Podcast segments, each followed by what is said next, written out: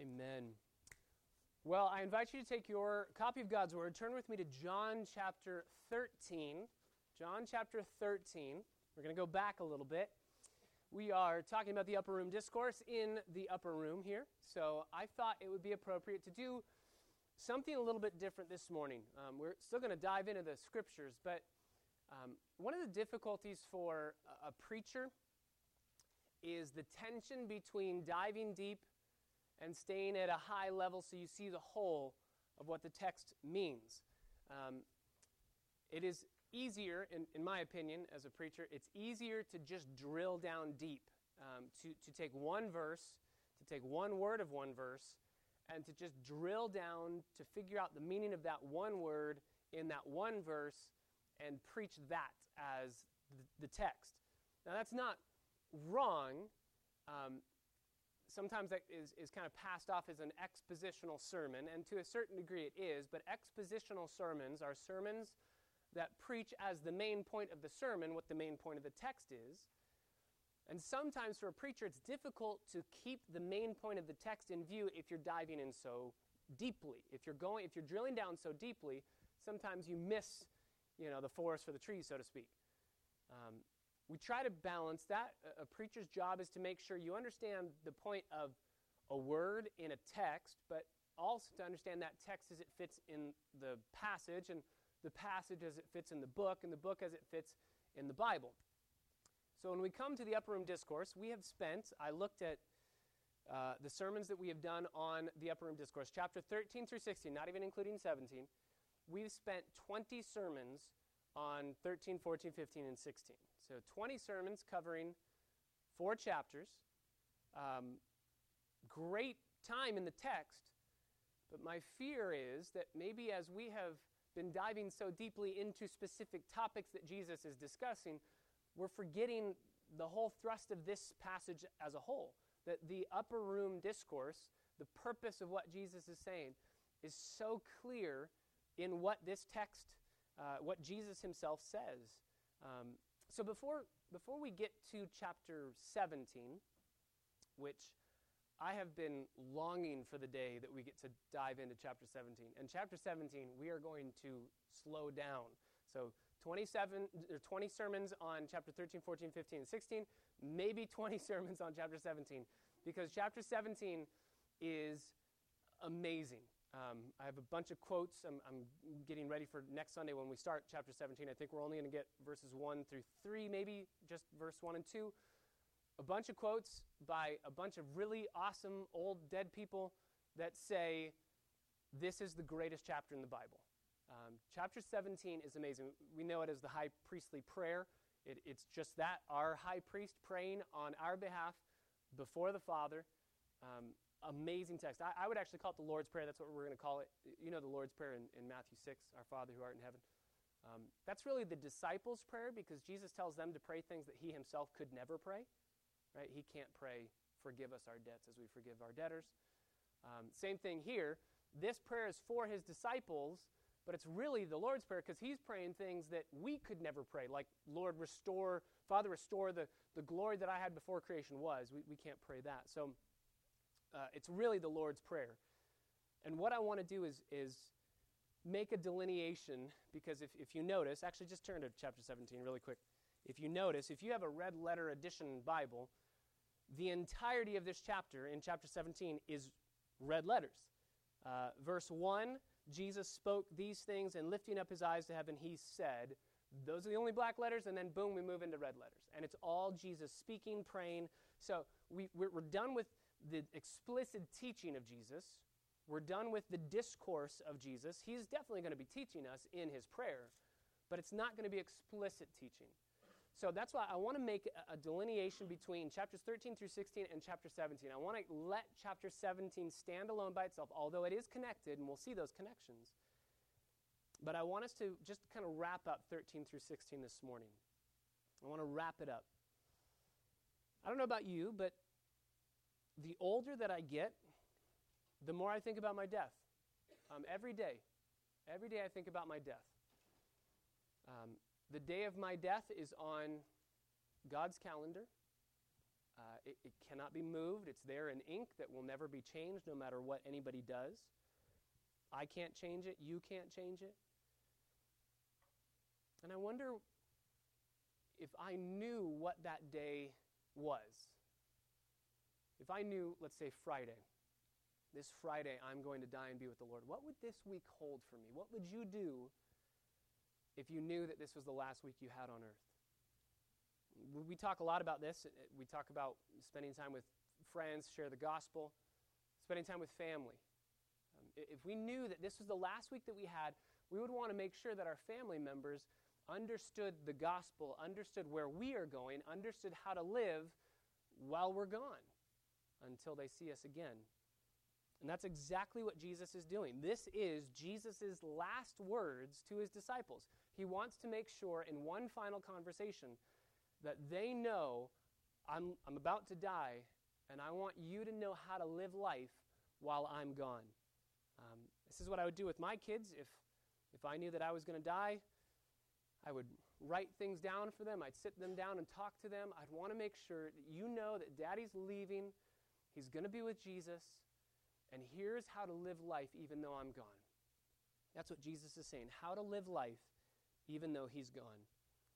And he does it with such tender care and compassion. So, what I want to do this morning is I want to look with one thread throughout chapter 13, 14, 15, and 16, I want to look at Jesus' instructions to his disciples how to live life as a Christian while Jesus is gone. That's really what he's going to be teaching us how to live life as a believer in Jesus' absence. And what we're going to do this morning is we're going to do something that I would never, ever, ever encourage any preacher ever to do. We're going to look at 10 points now, don't let that overwhelm you because we've already looked at most of these together. Well, we've already looked at these texts together. So we're going to go high level. Uh, we've, we've drilled down deep, not as deep as we could go over these 20 sermons, but we've drilled down deep. But now I want to back up, pull back, see the entirety of this discourse, and really see it under that heading, under that umbrella of Jesus is preparing his disciples to live life without him. So, how are we supposed to live in light of his absence as well.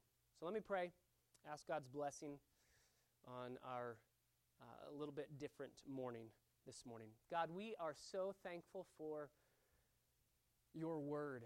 So thankful that we have a copy of it, even as we celebrated with the Reformation uh, in October.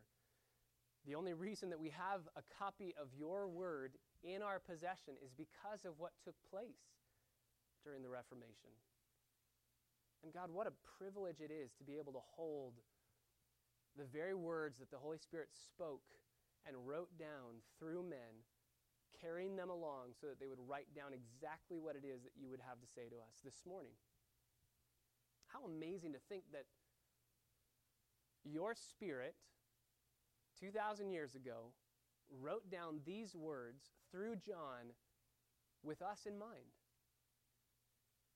And even though they are explicitly given to the disciples in the upper room, by default, as believers in Christ, we receive the truth, and by implication, we live upon it.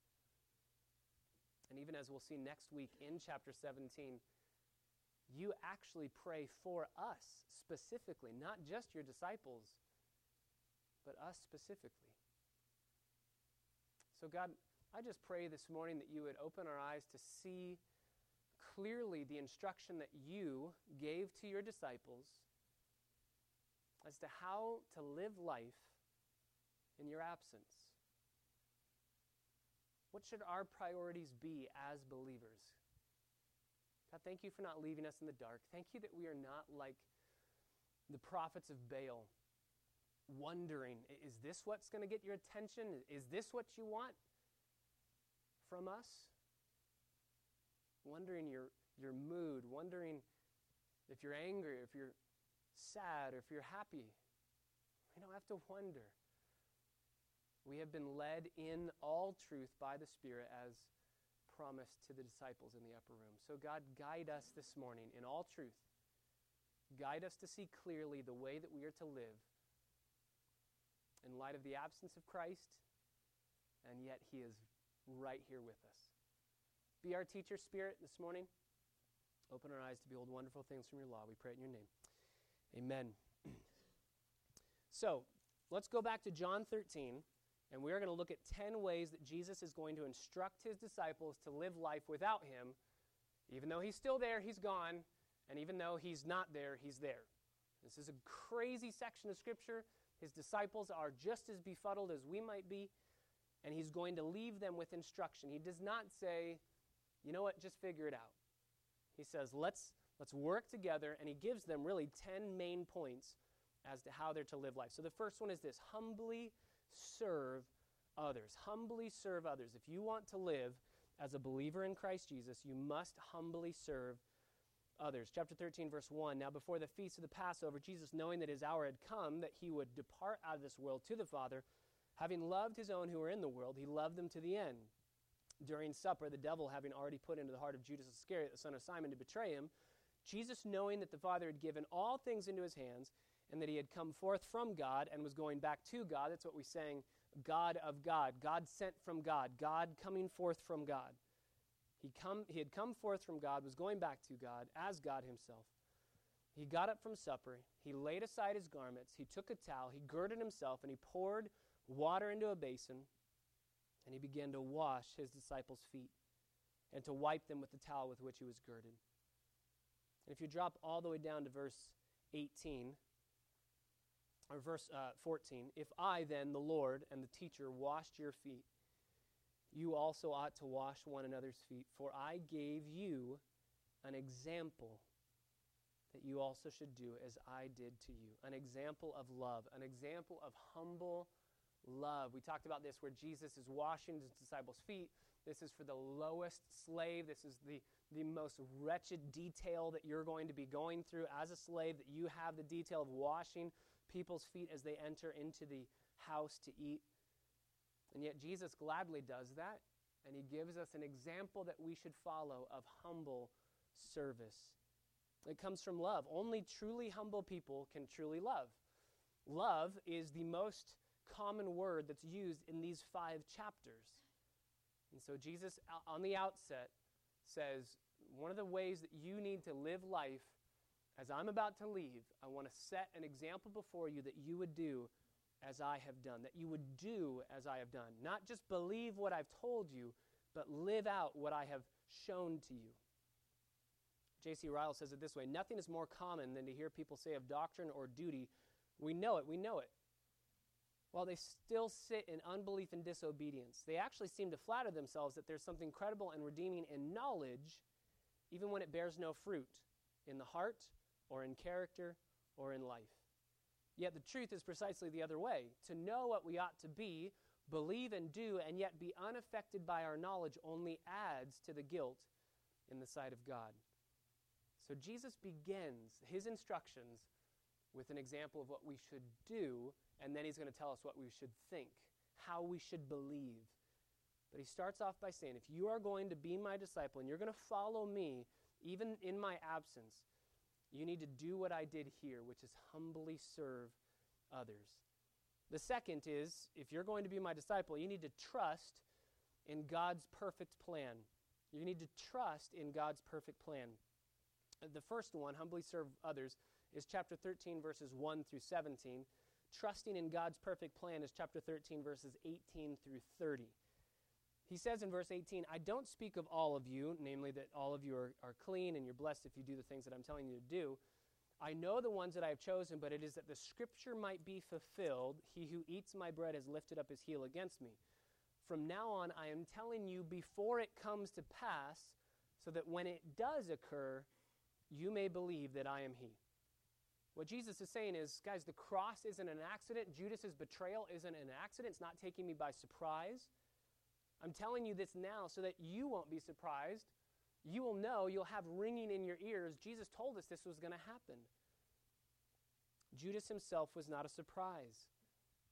Judas tells us, he teaches us very clearly, you can be extremely close to Jesus and yet be unsaved. You can be a very convincing hypocrite. You remember around the table, one of you will betray me tonight, and everybody says, Is it I? Is it I? Is it I? Is it I? Nobody says, Hmm, if I had to take a guess, I'd say Judas. Nobody says that. You can be a very convincing hypocrite. You can be very near to Jesus and yet still be eternally lost. We asked our own hearts this question as we went through this section um, Are we like Judas? Are we like Judas in any way? Judas hated Jesus. He was greedy. Are we greedy? Well, check. That's not good.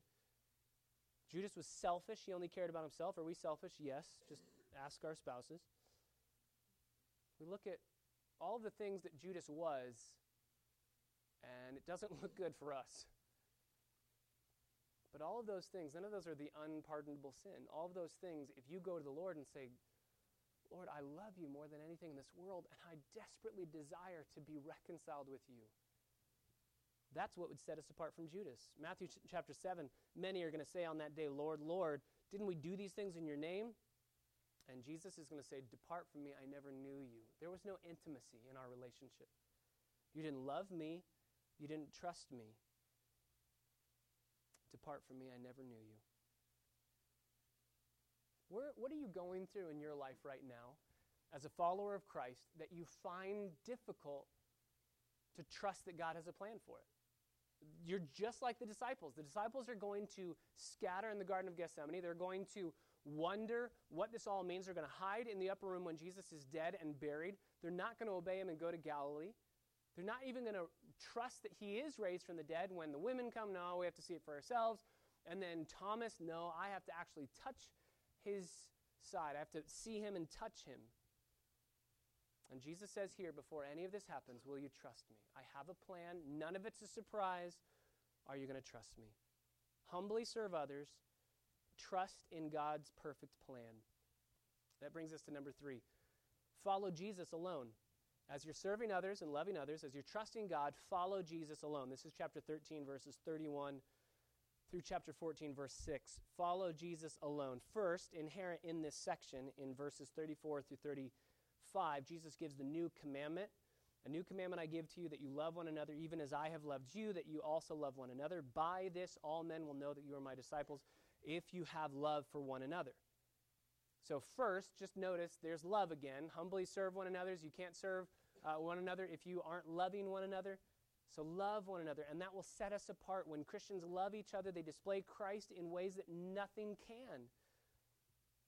So, again, inherent in that statement is the question are we living out that new commandment? Not new in, in the fact that it had never been said before, but new as far as example and new as far as power because Jesus is going to die on the cross to win for them the ability to do what he is asking them to do.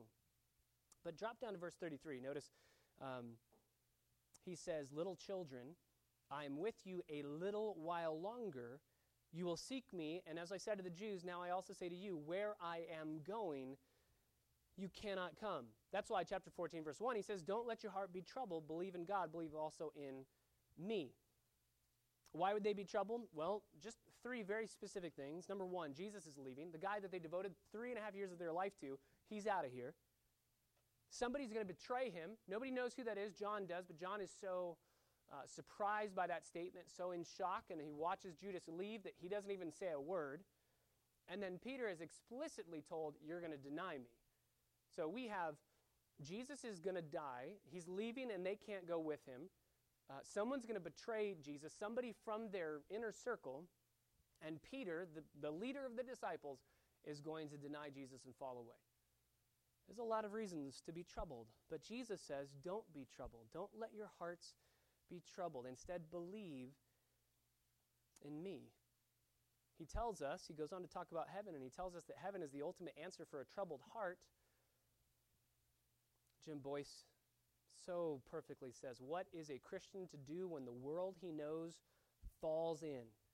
The answer that is he is to take himself in hand by a deliberate exercise of his mind in which he brings such great truths to himself of and then meditates upon God's great strength and promises. Jesus did not say, mull over your problems. He didn't even say, tell me about your problems, though, of course, we're free to do that. Instead, he said, Do not be troubled. Do not let your present troubled state continue. So if Jesus says, Do not let your heart be troubled, then our hearts need not be troubled. If only it was that easy. Don't be troubled. Okay, I won't. Done. But he says, We can be victorious if we will remind ourselves of what we know of Him and trust Him. And I would add to that, follow Him. This is where He says, verse 6, a verse you all know I am the way, the truth, the life. No one comes to the Father but through me. There is no other way to get to the Father except through Jesus. So it's actually very interesting because Philip's going to say, or Thomas is going to say, Lord, we don't know where you're going. Verse 5. How do we know the way? We don't know where you're going. He says, Where I'm going, you'll be with me down the road. You can't be with me now. And I am the way to get to that place. So I am the way to get to me. That doesn't make any sense unless we're talking about an infinite God who is the way to draw us to himself. He alone is the way to be reconciled. So follow Jesus alone. There's going to be temptation to go after other lesser gods. There's going to be temptations to go after other desires, other satisfactions. There's going to be temptations to follow Jesus plus something else. And that's why Jesus says, Me alone, the way, the truth, the life. Add anything to Jesus and you lose Jesus. So follow me alone. Even though you're not going to see me, follow me. Follow me. Salvation is through Christ alone. Number four, the fourth lesson worship Jesus, who is God. How are we to live when Jesus is gone? He's done his work, he's left. How are we to live? We're to worship him as God. He is God. This is chapter 14, verses 7 through 15. 7 through 15. 14 verses 7 through 15. He says, Whoever has seen me has seen the Father. If we truly believe that, we will worship Jesus. If you love me, you'll keep my commandments. We're going to worship him. Who is Jesus to you? The disciples' hearts are troubled because their master is leaving. And as they, in their troubled state, are wondering, what are we supposed to do? Jesus reminds them, I'm God. Don't let your heart be troubled. I have a plan. The Father has a plan. This isn't a surprise to me. You're a part of this plan. I'm working for you. I'm preparing a place for you, and, and I will come back to take you to that place. You want to be with me? You will be with me. But the question is, why do we want to be with Jesus? Why do we want to be with him? Because of what he has to offer? I think so often we present Christ that way. We present Christ as follow him because he'll make your life better. And I understand if you were to say that, what you mean by that. I totally get that. And I agree with you. But we have to be very careful. We talked about this, and we're going to get to it in chapter 16. You're going to be hated by the world. If they hated me, they're going to hate you too. Maybe the wonderful plan for your life that God has is martyrdom. Maybe it's to be persecuted. So the question is Will you follow Jesus not mainly because of what he has to offer? Are you using Jesus to get to eternal life? Are you using Jesus to get out of hell? I just, I don't want to go to hell, so I'll use Jesus. Or are you saying, wait, not only do I not want to go to hell, but I want to be with the one who loved me and died for me and gave himself for me? And allow your passion for Christ to turn instead of what he can offer to who he is. And that's what he's saying here. Worship me for who I am. Follow me for who I am. Not just what I have to give, but who I am. Alister McGrath says if there is a heartbeat of the Christian faith, it lies in the sheer intellectual delight and excitement caused by the person of Jesus of Nazareth. John Owen says, he, who, he is no Christian who lives not much in the meditation and mediation of Christ. Worship Jesus as God because he is God and he's our greatest treasure. Enjoy the benefits. But that's been the whole point of this book, right? This, this book is are you believing because of the signs and terminating on the signs? I, I want Jesus to be my king because he can give me free bread and I don't want to have to pay for bread. He can raise people from the dead and I want to be raised from the dead. Or are you following Jesus because of who he is inherently, intrinsically, the value and the glory that he has in and of himself. But that leads us to number five. if we know Jesus is, we want to be with him every second of every day. And number five, Jesus is going to tell his disciples, Don't be afraid of my physical absence. Don't be afraid of the physical absence of Jesus. He's leaving. Chapter 14, verses 16 through 31. I'm leaving, but I'm not leaving. I'm leaving you, but I'm not leaving you alone. Don't be afraid of the physical absence of Jesus because he's going to send his spirit. Drop down to verse 27 of chapter 14.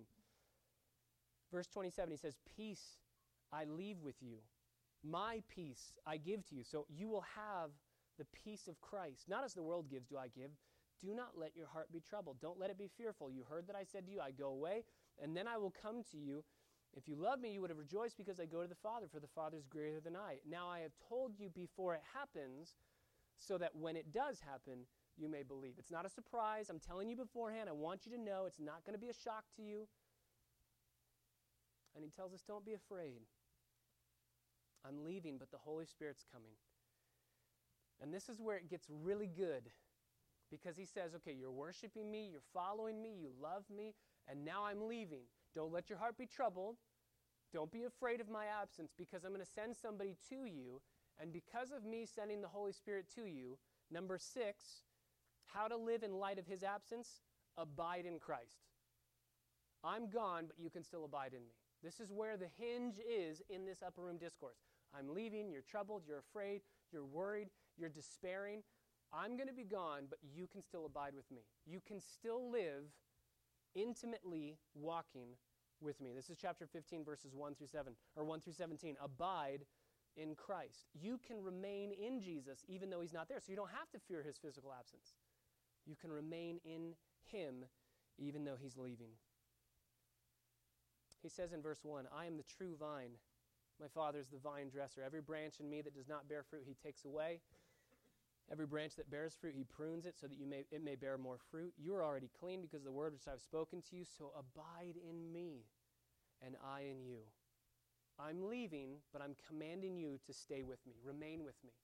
I am no longer going to remain with you, but I'm commanding you to remain with me, and then I will remain with you. How does this work? It works because Jesus is God, the Holy Spirit's God, the Father is God, and they will never leave us or forsake us. Some people think that Christianity is a commitment to a set of doctrinal beliefs. Some people think Christianity is a commitment to a set of ethics. But Christianity, first and foremost, is not a theological system to agree with. It's not a model of morality to impose on people. Christianity is first and foremost a person to embrace. Christianity is about following Jesus because you love him, because he first loved us. Christianity is about a person to cherish and treasure, a Savior to believe, a Redeemer to trust, a Lord to submit to, a God to worship, a Master to obey, a friend to enjoy, a Father to love, a relationship. Remain, abide in Christ. Without abiding in Christ, right doctrine and right ethics lose their value and only become a means of pride. We would just walk around saying, I'm a better Christian than you because I know more than you. I'm a better Christian because I do these things and you don't. Or I don't do these things and you do. But Jesus says, no, it's not about that. If you love me, you will keep my commandments. So stare at love. Do you have a living, vibrant, organic relationship with Christ where you love him more than anything in this world? You won't if you don't understand what he did for you. Um, there's a great story about Abraham Lincoln who went to a, a slave market and purchased a slave uh, from the slave market and then said, You're free. You're free.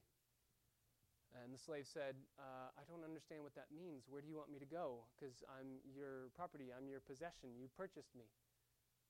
And Abraham Lincoln said, You're free to go. I purchased you, and now I'm giving you freedom. I'm setting you free.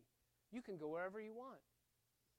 And the slave said, Wait, you have allowed me, through you buying me, you've allowed me to go wherever I want to go. I can go anywhere, right? Abraham Lincoln said, Yeah, go. Where do you want to go? He said, I want to go with you. Wherever you go, I want to go. If you would love me that much to buy me and to grant me my freedom, I want to stay with you. Do you say that about your Savior? He purchased you with the price of his own life. So Jesus says, Remain in me. Remain in me. Abide in me.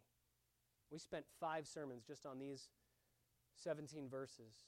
We looked at God's family being defined by fruit and not just belief. There is such a thing as an unsaved believer, right? We looked at that with Judas. But we looked at the motivation. We don't bear fruit to get saved, we bear fruit because we are already saved. And we talked about that. There was a whole sermon on that itself. We do want spiritual productivity. We want to grow. We want to bear fruit. We looked at the means of that. We bear th- fruit through suffering and through Scripture, through the vine dresser pruning us. But remember, the vine dresser's hand is never closer to us than when he's actually pruning us. So if you're going through hard times, he's going to get to this in chapter 16. If he's going through hard times, it is for your good. And if you took away the hard times, you would take away the good that he's trying to produce. Abide in Christ. Number seven, don't be surprised when the world hates you. Don't be surprised when the world hates you. If you want to live as a disciple of Christ, do not be surprised when the world hates you. This is chapter 15, verses 18 through chapter 16, verse 4. We spent two sermons on these verses because they are so thematically connected. Love for Jesus is going to draw hatred from the world. The disciples are going to be known for their love, the world will be known for its hate. And once again, Jesus is telling before it happens what is going to happen so that when it happens, the disciples say, Oh, this didn't catch Jesus off guard. This doesn't catch us off guard. We understand what's taking place here. And they're not surprised. Don't be surprised when the world hates you. As we get to these last three, these hopefully are, are so close in our rearview mirror that we remember them and they bring back um, things that we had discussed in the, the previous uh, eight sermons, seven sermons. Um, so we'll go through them quickly and, and we'll wrap it all up. Number eight, if you are going to live as a disciple of Christ as he leaves, you must trust the Spirit's guidance and work. You will have to trust the Spirit's guidance and work. This is chapter 16, verses 5 through 15. Verses 5 through 15. I'm going to him who sent me. You're not asking where you're going, even though they had asked that. They were asking that, why aren't you staying with us? Not, where are you going? What is the work that you're doing? Because I've said these things, sorrow has filled your heart. But I tell you the truth, it is to your advantage that I go away, because if I don't go away, the helper will not come. It's to your advantage. The Spirit is our comforter. He's our advocate. He's our parakletos, which means the one who comes alongside us to support us, to help us. He's our advocate. He's the world's prosecutor, and He's the one who leads us in all truth.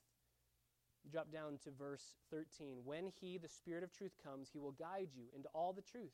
He won't speak on His own initiative. Whatever He hears, He will speak, and He will disclose to you what is to come. And He will glorify me. He will take of mine and will disclose it to you. All the things that the Father has are mine. Therefore, I said that He takes of mine and will disclose it to you. He's going to author Scripture in such a way that you will have me. The Word incarnate you will have in front of you. Without Scripture, we don't know God. Without Scripture, we wouldn't personally know Him. Obviously, you can know God through uh, creation, right? Psalm 19, the heavens declare the glory of God. Look at the heavens and you'll see that there is a God. Uh, Romans 1, look at creation and you will be without excuse because you know that there is a God. But you must have this book. You must have the Word of God to know Him personally. It's very interesting to note in Psalm 19, it's really split up into those two sections about general revelation. You can know God through creation, and then special, specific revelation, you know Him through Scripture. And the word God, Elohim, is used throughout those first, I think, seven verses. Just God. God, you can know Him in a general sense, but then it, it turns to Lord, covenant keeping, personal name of God, His actual name in verses 8 through 14. You can know Him personally only through His Word. And so Jesus says to his disciples, I am leaving, but that doesn't mean you won't be able to get to know me more personally. The Spirit's going to come and he's going to disclose everything to you so that you will know me even better than if I was physically present with you. Trust the Spirit's guidance and work. Number nine, place your joy and peace in unassailable truth. Place your joy and peace in unassailable truth. This is chapter 16 verses 16 through 24.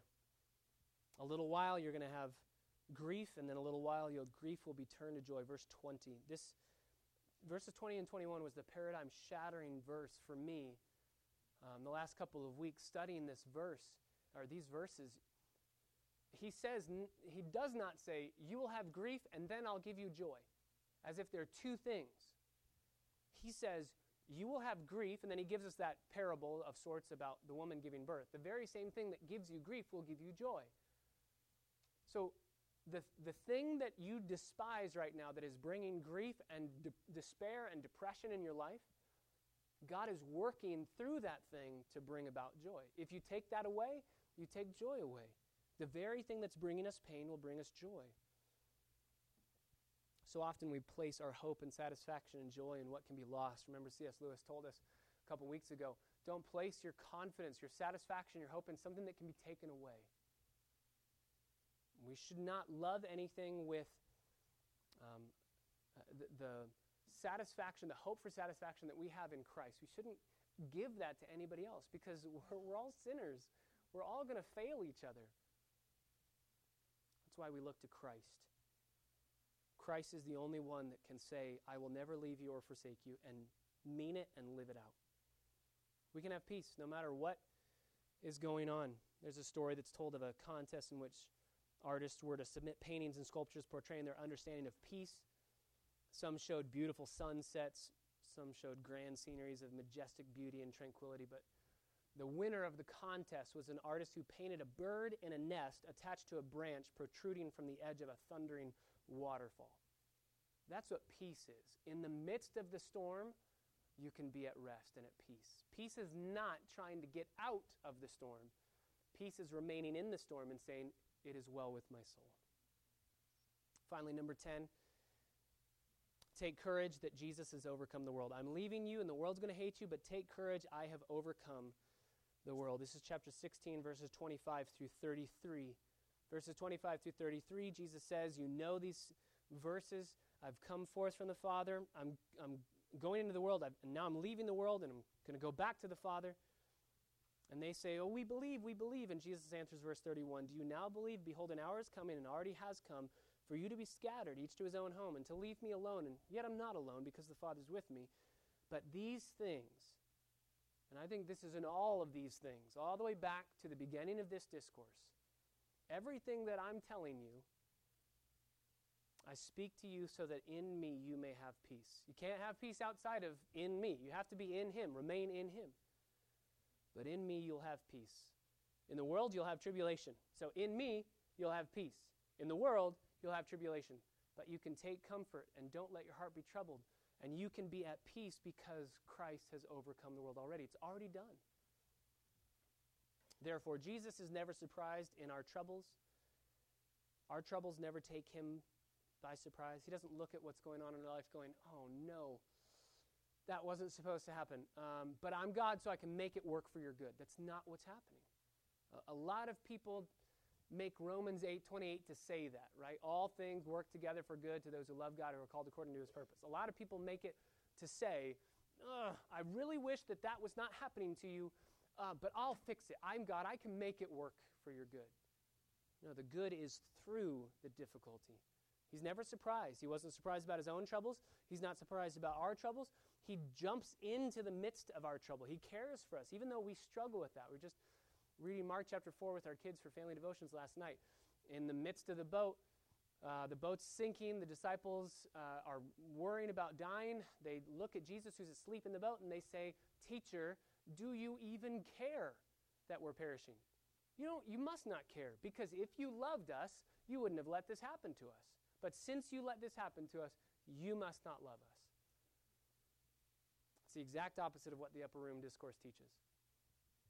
True love is Jesus working for your greatest good and his greatest glory. What's the greatest place in the Bible that we see the glory of God on display? It's at the cross, in the midst of the pinnacle of suffering, in the worst tragedy that ever occurred. He's never missed one trouble that you're going through. He's here, He's with us. So He says, I'm leaving, and that's troubling, but I'm not leaving. I'm going to send the Spirit. I'm going to bring you to be with me. I will always be with you. The Father will be with you. Remember, we will make our abode with you. We're going to set up a, a tabernacle with you and reside with you. So, how are we to live as believers? How are we to live as disciples of Jesus Christ who was here 2,000 years ago? That's what we celebrate at Christmas. Incarnate, Word become flesh, truth and grace dwelling among us, died, rose from the dead, ascended to heaven, is waiting to return to call us home. What do we do in the in between, in the already and not yet? What do we do now? I believe the upper room discourse teaches us we need to humbly serve others, we need to trust in God's plan, we need to follow Jesus alone, we need to worship Jesus, who is God. We shouldn't be afraid of the physical absence of Jesus because we can still remain in Jesus. We shouldn't be surprised when the world hates us. We need to trust the Spirit's guidance and work. We need to place our joy and peace in unassailable truth, and we need to take courage because Jesus has overcome the world. That's what it means to be a follower of Jesus. So, here's what I want to do. As we wrap all of these four chapters up together, and we kind of, um, with a bookend on either side of 13 and 16, uh, see Jesus one thread throughout this whole discourse. I want to try and distill it down and synthesize it down a little bit more because 10 points, if you're thinking about, okay, how do I follow Jesus? I need to remember 10 things and no alliteration and no helpful things at all. It's just, how are we supposed to remember? I want to give you four, just as we wrap this up and conclude these chapters.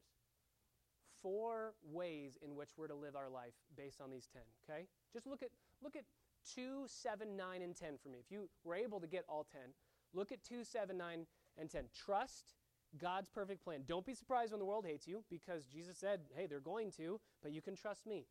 Place your joy and peace, number nine, in unassailable truth and take courage that Jesus has overcome the world. Don't be afraid. Trust in the Father. So, as we wrap this up, let me give you these four points. Number one, trust in the Father. If you're going to live as a Christian, you need to trust in the Father. Trust the Father. He's got a plan for you. And his plan is not for your harm, it's for your good and for his glory. So trust him. He's, ar- he's already given us much more than like breadcrumbs to show us that, oh, we're going the right direction. He gave us the cross, He gave us His Son, so we know that there's nothing that can thwart His plan for us. Trust Him. Secondly, look at number three, four, and six. Follow Jesus alone, worship Jesus, who is God, and abide in Christ. Treasure the Son. Let's say it that way. Treasure the Son. Trust the Father, treasure the Son. If you are going to live as a believer, you must trust the Father's plan and you must treasure and cherish the Son. He is God. He alone is the way to be saved. There is no other name under heaven by which man must be saved. There is only one mediator between God and man, the man Christ Jesus, 1 Timothy 2 5. We must abide in him. And how do we do that? We do that by loving him. If you love me, you will keep my commandments. Don't stare at commandment keeping, stare at abiding. Love him. Treasure him more than anything in this world. That's why we say that over and over and over again. My daughter started praying that in her prayers God, help us to love you more than anything in this world. And I hope it sticks and goes from her heart and her ears down to her, her head and her ears down to her heart. That's what life is all about. That's how you know a believer is a believer. An unsaved believer is somebody who claims to love Jesus but doesn't. A true believer loves and treasures and cherishes the Son. So trust the Father, treasure the Son. Number three, uh, number f- uh, five and eight, don't be afraid of the physical absence of Jesus. Trust the Spirit's guidance and work.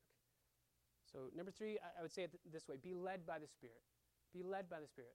So, if you're going to be a believer and follow Christ, you need to trust God's plan. Don't be anxious. You need to treasure the Son, worship Him more than anything in this world, abide in Him. And number three, you must be led by the Spirit. If you're not led by the Spirit through the Word of God, then you cannot abide in Christ. You cannot live with an invisible Savior who's not here. He gave us His Spirit so that we could remain in Him. Finally, if you go all the way back to the beginning, and I love that Jesus started with this, His discourse begins with love others. Love others. Humbly serve others. I've washed your feet. I've given you an example to follow. Do it. And then he backs it all up with beautiful, rich theology. So we'd say, number four, love others. Love others. If you want to follow Christ the way that He is commanding us to follow Him in John chapter 13 through 16, we could put it in three or in four very easy phrases trust the Father, treasure the Son, be led by the Spirit, and love others. That's what the upper room discourse is all about. And He gave us unbelievable anchors into the precious promises of all of those aspects the Father's plan, the Son's worth and value and glory, the Spirit's authority and leadership, and the fact that if God has loved us the way that He has, since He has, we have to love others that way. So, take all those 10, smush them up together, and fit them under those four headings. And now you have two T's and two L's, right? And you have the person and work of each member of the Trinity. Trust the Father, treasure the Son, be led by the Spirit, love others. That's what Jesus says to his disciples over 2,000 years ago and to us today. If you want to follow me, that's how you have to live life. In my absence, though I'm always with you. Father, we thank you so much for the grace that you have given to us in your word over these last 20 sermons, spending time in the upper room discourse. And as we transition now to uh, the high priestly prayer, uh, we don't want to leave the upper room without just an exclamation point, a firm, finalized look at the lessons that we've learned from 20 sermons on these four chapters. God, you are so clear. And I pray that as we have drilled down deep into these verses, and, and again, not as deep as we could have gone, these are inexhaustible. We could spend 200 sermons on these chapters. But as we've drilled down deep into these chapters and we've seen such rich theology, such practical outworking of the person and work of Jesus and the Spirit and the Father. God, I pray that this morning, as we've just backed up and looked, we would be able to see clearly oh, this is what the Christian life's all about. This is why John spends almost a fourth of his gospel on this one night, on just a few hours. Because this is exactly what it means to be a follower of Christ. This is why John writes 1 John, which I believe is an exposition of this upper room discourse, because this is what it means to follow Christ. So, God, help us as we go from here. We love you. We claim that. We sing that. May we love you not just with our lips, but with our life. Help us to trust the Father. Help us to treasure the Son. Help us to be led, to actively submit ourselves to the Spirit and be led by Him. And then love others. That is what will define us as believers to a lost and dying world. Radical Christ like love. May we live that out even this day as we enjoy fellowship together. And as we sing, I pray that um, this, this benediction, as it were, would be true. To him be praised for the glorious grace that he has granted to us. From the heights to the depths, the riches of the knowledge of Jesus Christ is our treasure. And may he be praised as we enjoy and savor his grace and his peace this morning. We pray in the name of Jesus, our Savior. Amen.